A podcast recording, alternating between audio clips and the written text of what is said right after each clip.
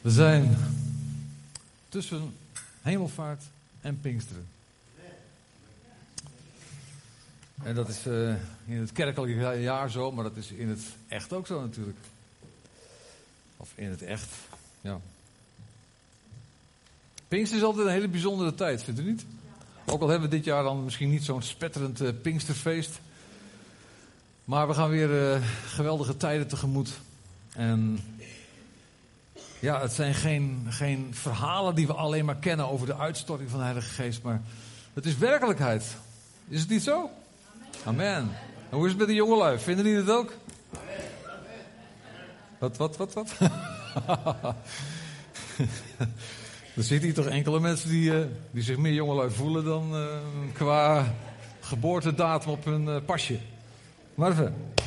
Laten we eens lezen met elkaar Handelingen Hoofdstuk 1, vers 4 en 5. Wat hebben we daar geschreven? Ah ja, de heer Jezus was opgestaan uit de dood. En dan staat er zo mooi in Handelingen 1, in die eerste verse, dat in die 40, uh, ja, in, in die 40 dagen tot aan hemelvaart uh, kwam hij regelmatig bij zijn discipelen. Ineens was hij er weer. En dan was hij weer weg. Maar hij, wandelde, hij zat met hen, hij sprak met hen over het koninkrijk. En daar staat dan niks over in de Bijbel. Nou, eigenlijk is dat heel jammer. Zij weten waarschijnlijk, zij wisten waarschijnlijk misschien wel meer dan wat wij nu weten. Jezus onderwees hem persoonlijk. Wauw, 40 dagen lang. En dan verscheen hij weer dat ze. Ha, les 35. Wauw. Nou, dan staat er tijdens één van deze ontmoetingen. zei Jezus dat zij Jeruzalem nog niet mochten verlaten. Wacht eerst op wat de Vader beloofd heeft, zei hij. Ik heb alles al verteld wat er zal gebeuren. Johannes doopte met water, maar over enkele dagen zullen jullie met de Heilige Geest worden gedoopt. Wat moesten ze doen? Wachten. Waar moesten ze op wachten? Op, op wat ging komen? Op de belofte. Wachten is iets wat je heel vaak tegenkomt in eh, het woord van God. Wachten Um, allerlei situaties. De psalmist heeft het vaak over wachten. Maar ook in gewone geschiedenissen staat van alles over wachten. Nou zijn er mensen met hele vreemde hobby's. Dan was er iemand die, of het wetenschappelijk is of niet, dat weet ik niet. Maar die heeft uitgezocht dat een mens 16.000 uur in zijn leven moet wachten. Waar hij dat vandaan heeft, weet ik niet. Misschien heeft hij de hele, zijn leven lang vanaf baby ergens bij een bushalte gestaan. Ik weet het echt niet. 16.000 uur en dat waren, even kijken, 6, 600 dagen. Hoor, 15.000 uur, 600 dagen. Moeten mensen wachten op de trein? Moeten ze wachten totdat de kop koffie komt in je restaurant? Moet je wachten tot je eh, gebeld, uh, tot, je, tot je iemand aan de lijn krijgt bij Leen Bakker, zoals ik van de week. Je hebt uh, daar drie van die liedjes, die worden achter elkaar gedraaid. En op een gegeven moment zegt mijn collega, ben jij aan het zingen joh? Ik zeg, ja, ik ben met het liedje mee aan het zingen. Zo lang was ik aan, aan de telefoon met die lijn. Nou, fijn. Je moet soms een hele tijd staan te wachten tot je vrouw klaar is met lippenstiften. Amen. Hoe moeilijk kan wachten zijn? Ook de Bijbel geeft meerdere voorbeelden van mensen die moeten wachten totdat God zijn belofte werkelijkheid maakt in hun levens.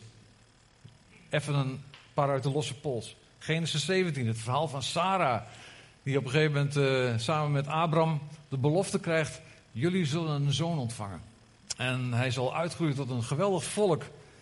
Nou, Sarah die wacht en die wacht en Abraham wacht en de mensen kijken en er gebeurt maar niks. Dus denkt Sarah van oké, en dat vind ik eigenlijk wel mooi. Ja, het is niet mooi wat ze doet, maar ze gelooft dat God die belofte gegeven heeft.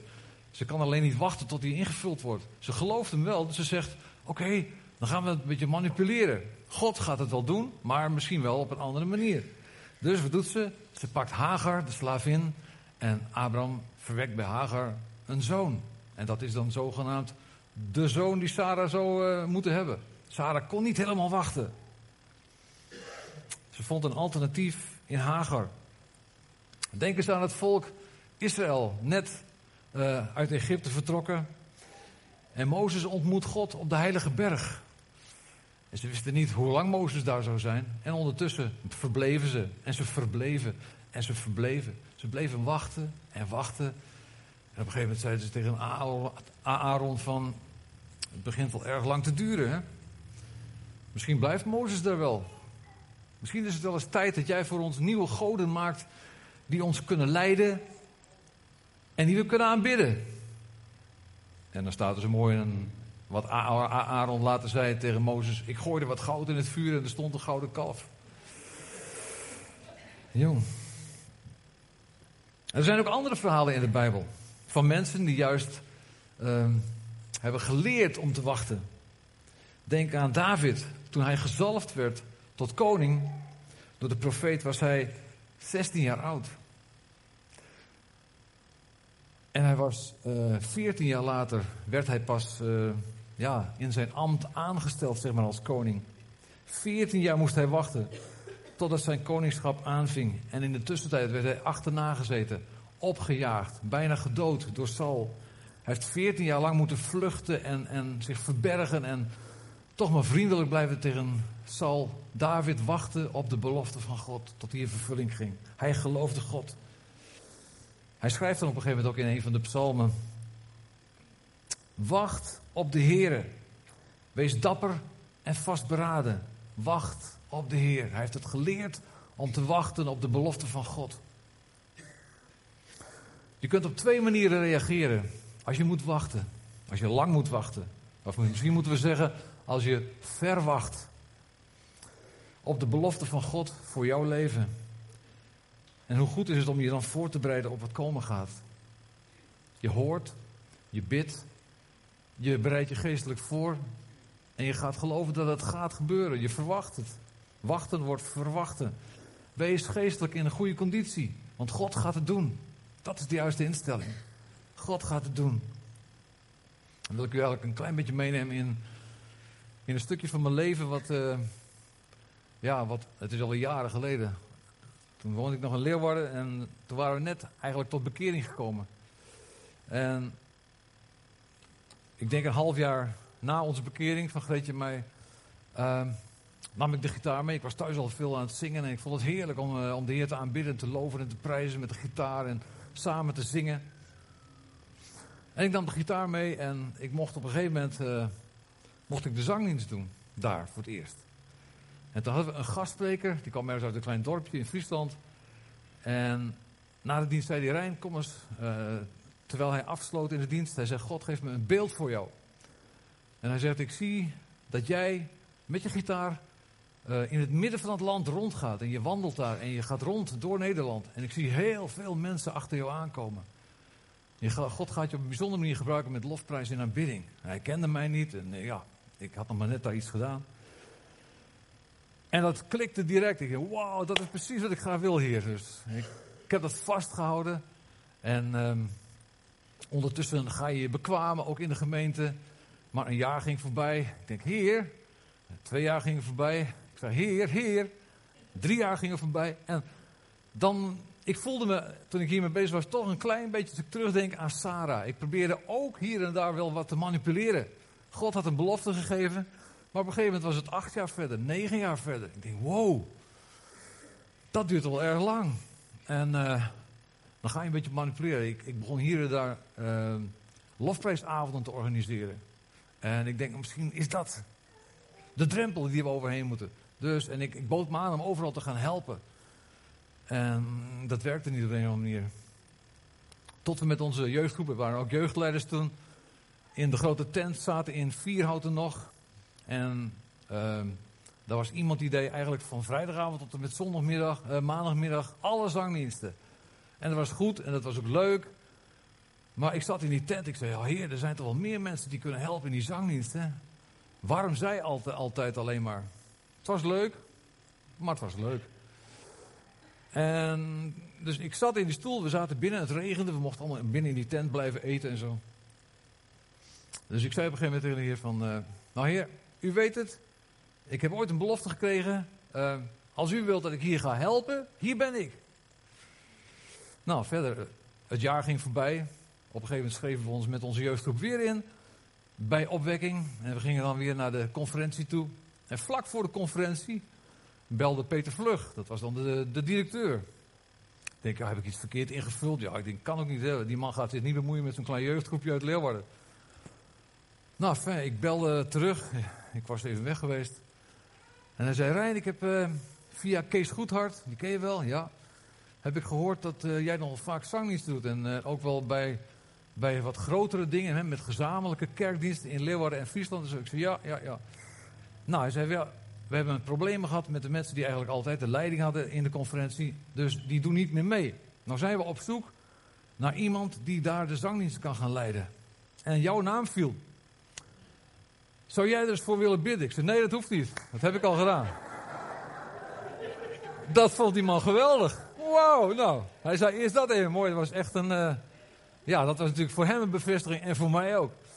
Ja, het is ongelooflijk wat er toen allemaal gebeurde. Ik, ik, um, ik mocht die doen. Mensen van, van de EO kwamen naar me toe. Die wilden me op een gegeven moment een radioprogramma laten doen. Uh, de televisie kwam. Ja, je kan het zo gek niet bedenken. Eerlijk, ik denk van...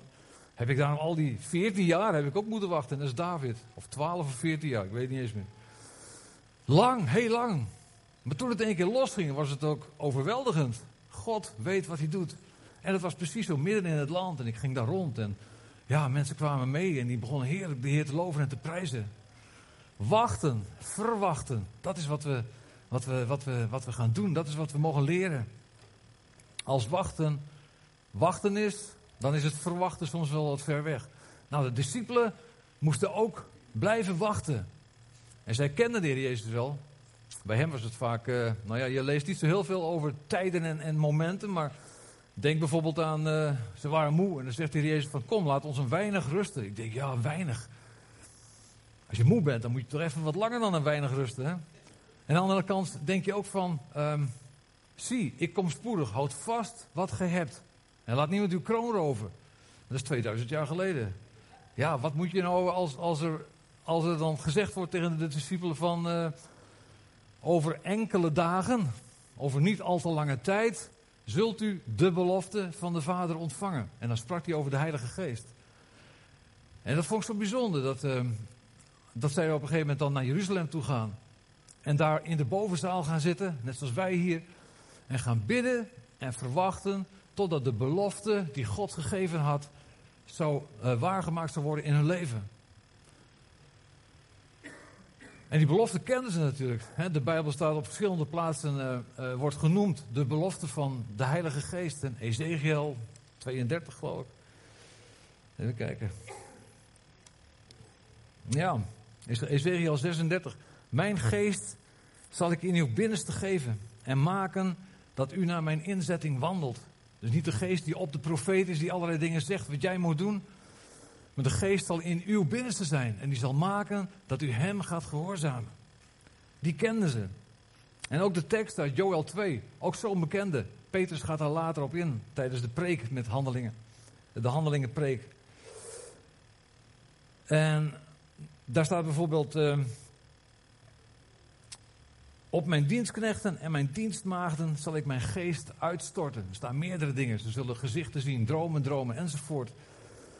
De geest. Ze wisten wat ze mochten verwachten. Want Jezus had zelf gezegd, hij sprak over de geest die zou komen. En Petrus, die haalt deze woorden aan in zijn uh, Pinksterpreek. Weet u trouwens, dat vond ik ook wel erg leuk. Er zijn wel wat denominaties die zeggen van, nou ja, onze kerk was die eerste kerk. Maar als ik zo dit soort dingen lees, ze deden aan volwassendoop. Uh, ze zegenden kinderen. Ze spraken in tongen, ze profeteerden. Ik denk, oh, dat, de eerste kerk was echt een Pinksterkerk. Amen. Heerlijk toch? We zitten goed hier jongens vanmorgen. Amen. Alhoewel, prijs de dag niet voor het avond hè, wordt er gezegd. Je weet niet waar de preek heen gaat, denk erom. Ja, Pinksteren. Petrus besluit zijn Pinksterpreek met de beroemde woorden: Bekeert u? En dan? Ja? Oh jongens, kom op. Pinksteren zeiden we toch? Hè? Wat zijn die beroemde woorden? Bekeert u? Laat u dopen. En ieder van u ontvangt de gave van de Heilige Geest. Ja. En daar heb ik een tijd over nagedacht. Omdat ik wel eens het gevoel heb van, oké, we zijn wel een Pinkstergemeente. Het is niet zo dat ik, eh, dat zei ik vroeger wel eens bij een bepaalde gemeente waar ik ook de tijd geweest ben. Het enige Pinkster, dat hangt aan de buitenkant op het bordje. En dat was natuurlijk niet vriendelijk van me. Maar ik miste daar gewoon een heleboel. En dan heet je Pinksteren en dan beleid je ehm, ja, de, de, de werking van de Heilige Geest in je leven. Maar er kwam soms zo weinig uit. Zo weinig kwam eruit. En daar heb ik dus ook alweer een tijd over nagedacht. En dan lees je ook dat anderen bijvoorbeeld in de grondtekst lezen van uh, niet u zult de gave van de Heilige Geest ontvangen. Maar dat er bijvoorbeeld ook zou kunnen vertaald worden. U zult in staat zijn de gave van de Heilige Geest te ontvangen. De Geest als gave van God. U zult in staat zijn, als je bekeerd hebt en gedoopt bent, ben je in staat om de gave van de Heilige Geest te ontvangen. En toen kwam ik uit bij Handelingen 8. En daar lees je het gedeelte waar, waar Filippus naar Samaria gaat. En daar predikt hij het evangelie. Mensen komen tot geloof. En dan staat er zo mooi, en ze werden gedoopt in de naam van Jezus. En ze waren blij en vriendelijk. En toen Petrus en de andere apostelen in Jeruzalem hoorden: hé, hey, in Samaria zijn er vele mensen tot geloof gekomen, tot bekering. En laten we daarheen gaan, want misschien hebben ze ook een stuk onderwijs nodig. Filippus gaat door als evangelist. En die brengt ze wel binnen. Wij onderwijzen ze verder. Ze komen daar. En dan zeggen ze van. Uh, uh, toen, uh, toen de apostelen hoorden dat er vele bekeringen waren, zonden ze Petrus en Johannes, die voor hen baden, dat ze de Heilige Geest mochten ontvangen. Want die was nog over niemand gekomen. Maar ze waren alleen gedoopt in de naam van Jezus. Oh. En dat hoor je dus als van, oh ja, dat gebeurde niet omdat ze gedoopt waren in de naam van Jezus alleen. Ze waren niet gedoopt in de naam van de Heilige Geest. En ze waren, dus dan zullen ze die Heilige Geest ook al niet ontvangen hebben. Nee, ze waren ook niet gedoopt in de naam van de Vader. Zou er dan ook geen verbinding zijn met de Vader? Daar moet iets anders achter zitten, heb ik gedacht. En dan hoor ik al sommigen misschien zeggen van, maar zou de Heilige Geest dan niet in mijn leven zijn of over mijn leven zijn? Nou, zeker heb jij wel kennis gemaakt met het werk van de Heilige Geest, anders zou je hier vanmorgen niet zijn. Want de Heilige Geest overtuigt van zonde. En de Heilige Geest leidt je in een bekeringsproces naar Jezus toe. En um, we kunnen alleen maar door de Geest zeggen: Jezus is Heer. En we kunnen alleen maar Jezus groot maken door de Heilige Geest. Want de Geest verheerlijkt Jezus. Allemaal van die Bijbelse dingen. Ja, maar hoe zit het dan? Waarom, waarom moesten ze daar apart gaan bidden? Nou, misschien klopt het inderdaad wel dat er meer is dan, dan wat we tot nu toe ervaren hebben. Ik weet niet of, um, hoe het hier precies gaat. Ik zit al een tijd hier in de gemeente, maar soms dan hoor ik bij de doop, wordt er gebeden voor de doop in de Heilige Geest. Soms ook weer niet. Uh, ik weet ook niet of er speciale tijden zijn of momenten dat er een avond wordt georganiseerd. Ik weet het allemaal niet. Ik weet wel dat in, in een gemeente waar ik een tijd geweest ben in Leeuwarden, die eerste gemeente, dat we daar een speciale avond hadden. En toen Greetje en ik uh, tot bekering waren gekomen. En drie weken later werden we gedoopt. Dat daar altijd de donderdag na de doopdienst was er een avond speciaal voor de doop in de Heilige Geest. En we, ja, ik was helemaal, helemaal wild. Ik, ik, ik, zag het helemaal voor me. En ik was aan het werk met uh, mijn collega die ons tot bekering had geleid. En die zei: Jong, je hoeft er helemaal niet heen, je hebt het al ontvangen. Hij zei: Ja, ik zie het gewoon, je bent vol en uh, wauw, spreek met de tongen. Ik zei: Ja, wat hè? En spreek met de tongen. Ja, ik zeg. Hij zei, als je vanavond daar geweest bent, dan snap je wel wat ik bedoel. En ik denk ook dat ik op dat moment misschien wel in tongen had kunnen spreken. Want zo vol was ik van, van de heerlijkheid van de Heer. Maar wij waren daar die avond. En eh, we hadden een, een, studie daarover. En er werd met ons gebeden en, uh, voor de doop met de Heilige Geest. En we ontvingen het ook allemaal, allebei. Greetje had het al eerder ontvangen trouwens. Die zat een keer alleen in huis. Met haar was gebeden. Uh, echt voor bevrijding. Geesten die, die bij haar ja, die, die moesten verdwijnen, boze geesten. Dus ze was leeg, ze moest gevuld worden. Dus ze hadden voor haar gebeden dat zij op, uh, ja, die, die plaats opgevuld zou worden met de Heilige Geest. Door de Heilige Geest. Dus op een gegeven moment zat zij, uh, ze zat op de wc. En ze begon ineens in tongen te spreken. Zomaar patch. Dus wat ik nou beleefd heb, dat is, dat is ongelooflijk. Allemaal mooie verhalen. En ik moest volgens het boekje netjes daarheen. En uh, ook met mij werd op een gegeven moment gebeden voor de doop in de Heilige Geest. En inderdaad, dat duurde niet lang. En ik kwam een doorbraak en bidden. Ik, bad in tongen. En er waren woorden van profetie, er waren gedachten. Grietje en ik waren thuisgekomen. We zaten voor de kachel, weten we, weet ik nog goed. Het was in de, in de wintertijd. We zijn in november tot bekeer gekomen. Dus waarschijnlijk begin december. We zaten allebei voor de kachel in het donker. En ze zei, ja, wat voor taal heb jij? Ik zei, dat weet ik niet, joh. Het klonk een beetje, een beetje uh, Hebreeuws of zo, een beetje Israëlisch. Dus een stukje proberen. En zij een stukje proberen. En het was zo ontspannen. En we moesten lachen. En het was heerlijk gewoon allemaal. Wauw, ik denk, uh, dat is een goede start, hè? Niks, niks moeilijks erover doen. Het wordt vaak in zo'n hokje gestopt. Het spreken in tongen. Hup, slot erop. Niemand mag het horen of weten. Kura mashallah gamma bariesto. Oh. Goed zo. Heerlijk was het. Uh, ik denk dat het heel goed is. Dat je een moment hebt dat er gebeden wordt. Dat de geest als gave over en in jouw leven komt.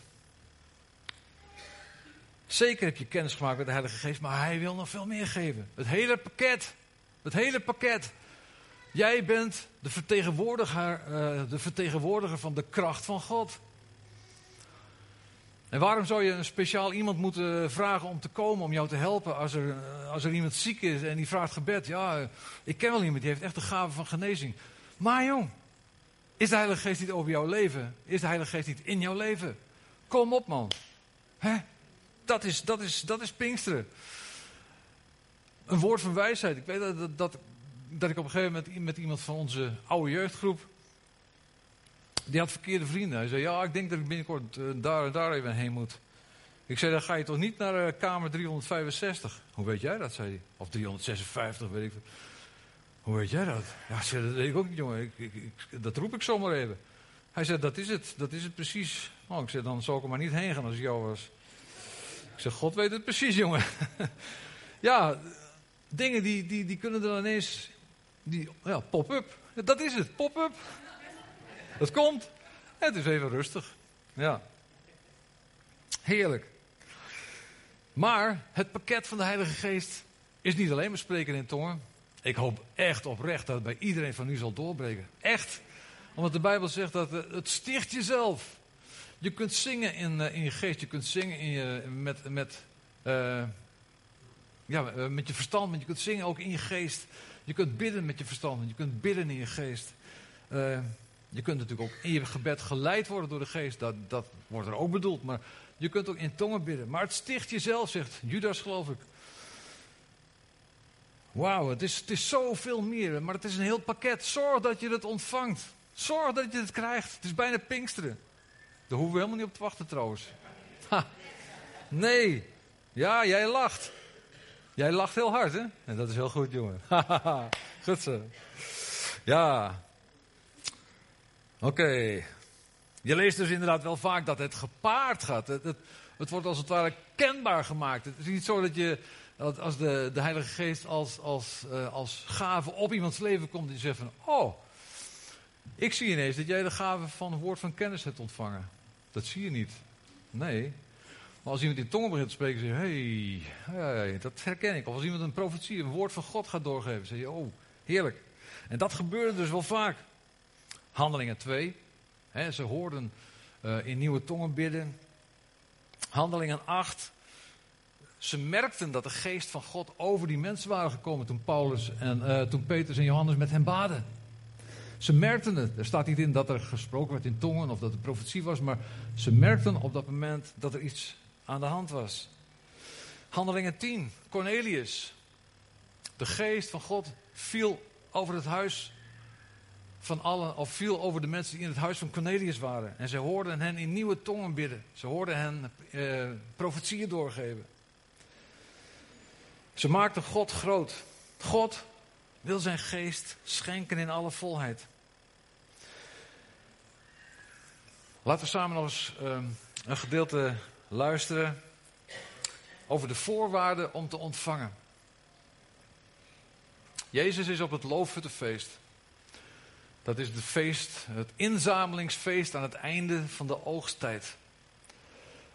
En daar staat hij, het was eh, de laatste dag van het feest. En het was razend druk in Jeruzalem.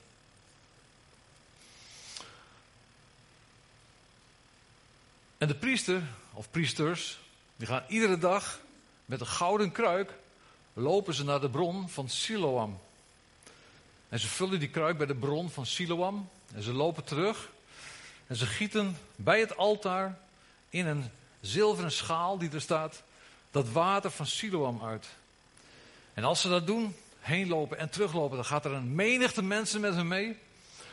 En die juichen onder bazuingeschal. Het is, ze maken er een enorm feest van. En er staat ook, als je er iets over leest, over het Loofhuttenfeest.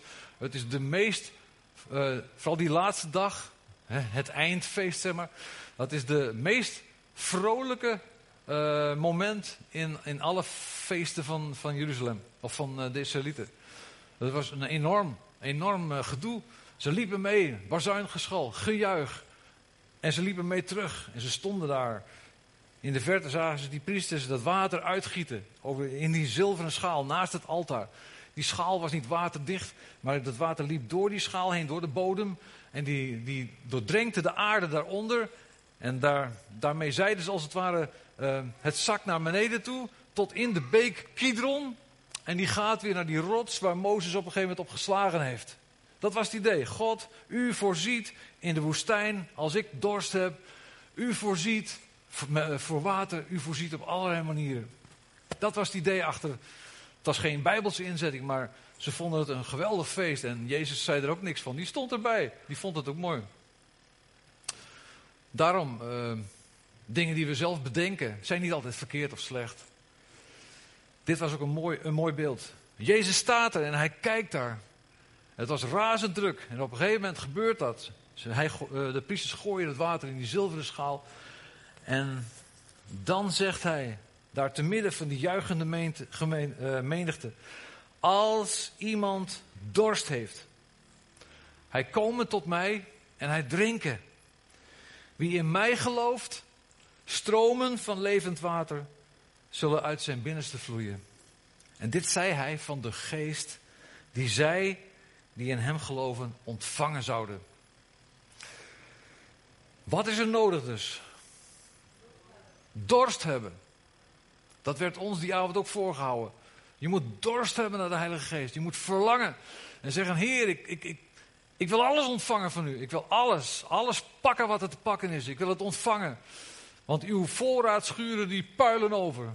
En, en het is een overvloeiende beker. Ja, er zijn allemaal van die vergelijkingen in de Bijbel.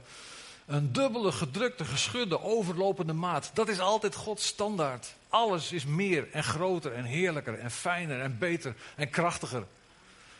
Wauw. Het is ook de Heilige Geest in jouw leven. Ervaar je het nog niet?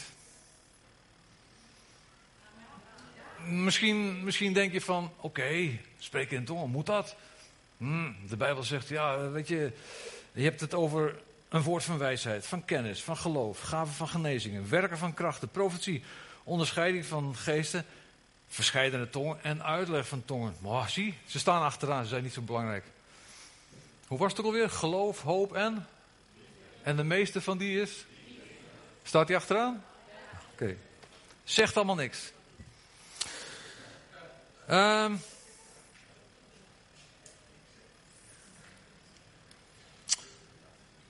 misschien zeg je van, uh, ik zou willen dat ik, uh, wat zegt Paulus? Dat jullie, uh, meer, dat jullie nog meer in tongen bidden dan ik, dan ik. Maar nog liever dat jullie profiteren. Zie je wel, het is niet zo belangrijk. Profiteren. Oké, okay, doe maar, begin maar. Huh? Doe maar. Ja, weet je, ik zeg niet dat we allemaal in tongen moeten gaan bidden. Maar het is een deel van, van dat hele pakket wat God wil geven. Het is blijkens handelingen wel een soort, ook een soort teken dat je het ontvangen hebt. Het is niet alleen maar kracht en wonderen en bijzondere dingen. Maar de Heilige Geest komt ook om je te reinigen en te heiligen. Om je te leiden in een leven van toewijding aan Jezus. Het is zoveel meer. Ontvang het. Verlang ernaar. En zeg: Heer, Ik hoef niet te wachten tot Pinksteren. Vandaag is het voor mij Pinksterfeest. Als Pinkster, Pasen en Pinkster op één dag valt, dat kan. Zeker, dat kan. Vandaag kan jouw Pinksterdag zijn. Het ligt klaar. Gods gave voor jou. Het, is, het ligt klaar. Gods gave. Met alles, heerlijkheid van Hem. En ik moet eerlijk zeggen, ik ben heel eerlijk nu. Ik moet echt zeggen, ik moet daar ook nog steeds in leren. Ondanks dat ik oeh, meer dan 35 jaar vervuld ben met de Heilige Geest. En ik heb het gezien, krachten en tekenen en wonderen. Onder mijn eigen handen, door de kracht van Jezus. Maar ook die keren dat ik vaak met broeder Wim meeging, de cafeetjes in. Dat was leuk. Eén keer sta je voor een publiek van 60.000 mensen. En de andere keer heb je alles daar bij opwekking achter je gelaten. En ga je in commissie helpen. En dan mag je met broeder Wim mee. En dus, we hebben dus één keer een avond gehad. was er één vrouw gekomen. Daar heb ik liedjes voor gezongen. En dan denk ik van, wow, dat, wat een verschil is dat. Hè? Maar je doet het met hetzelfde enthousiasme en dezelfde liefde. Want ja, God is daar. En dat was heel bijzonder. Maar ik heb gezien hoe God werkt. Hoe er krachten en tekenen zijn. En hoe het allemaal bestaat. Ik heb gezien dat God geneest. En dan heb ik een collega. Die heeft een, een keer een, operatie gehad in zijn hoofd. En daarbij is een zenuw van zijn gehoor doorgesneden. En dan zeg ik tegen hem van, en, dan ben ik, ik ben al een tijdje mijn geloof aan het opkrikken. Ik weet niet of het bijbels is, maar, maar oh, ik heb er zelf ook moeite mee. En dan zeg ik, ja, jong, er komt een moment, en dat gaat niet lang meer duren. Ik zeg, dan kan jij met dat oor weer horen. Ja, hoe dan? Ja, ik zeg, ik bid ervoor, jongen, denk erom. Hoe dan bidden? Ja, ik zeg, dan ga ik met jou bidden. Ja, nee, dat vind ik, uh, ho, ho. En dan denk ik, Rijn, waarom nu niet? Waarom nu niet? Ja, dan, dan, dan voel ik toch ergens, oh, dan, dat, dat worstel ik mee. Maar hij zei, Rijn, jongen, dat kan niet. De chirurg heeft gezegd, want ik had hem ook, gevraagd, groeit dat niet aan? Nee, dat ding is doorgesneden, is als een kabeltje, hup, schaar erin, weg. Ja, ik zeg, wat moet je dan doen? Als je jouw kabeltje van je telefoon, ik zeg dan, eh, hoe moet die gerepareerd worden? Ja, of je haalt een nieuwe, of je gaat naar degene die het kabeltje gemaakt heeft, die weet precies hoe het weer aan elkaar moet. Ik zeg, als ik naar God toe ga, die weet precies hoe jouw kabeltje in elkaar zit. Maar dan denk ik, oké, Rijn, dat zeg je leuk, maar nu? Ja. Ik worstel daar nog steeds mee. Ik kan hier wel, daarom, ik kan hier wel heel mooi gaan staan te vertellen, maar ik heb net zo goed als jullie soms ook daarin wel moeite. Aan de andere kant heb ik, heb ik gezien uh, hoe benen aangegroeid zijn. En hoe iemand met zo'n uh, karpaal tunnelsyndroom al, al, ik weet niet hoe lang, zo zijn vinger, of ja, of zo, ik weet, zo geloof ik. En ik, volgens mij bad Wim nog niet eens daarvoor, maar zat hij met de buurvrouw te bidden. En ik een patch.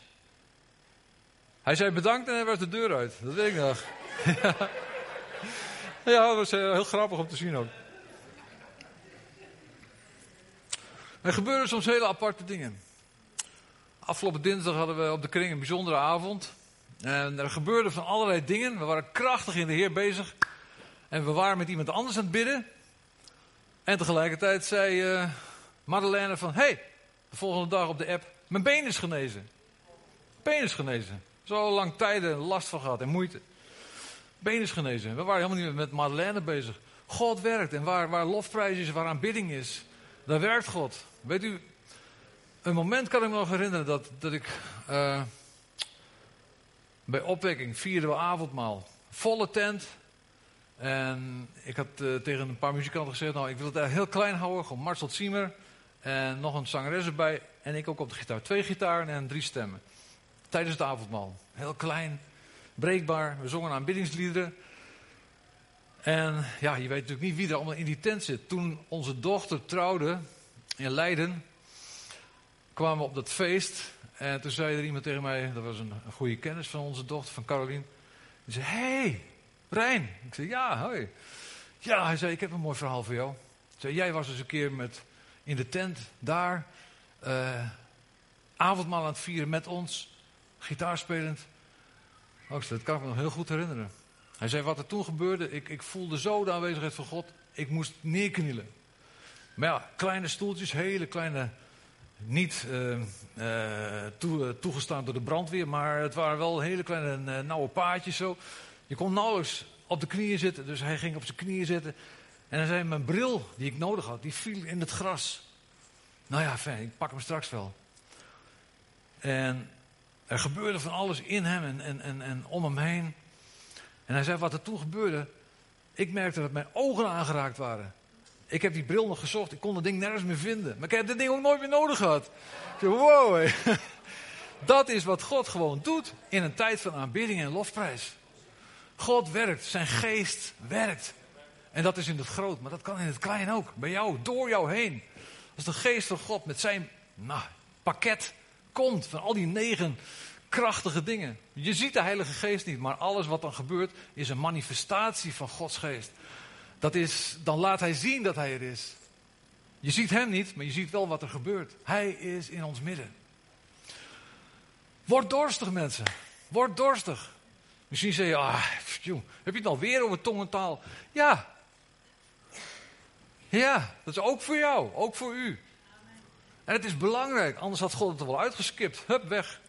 Nee, het is belangrijk. Ja, hoe moet ik nou die brug maken naar het avondmaal toe?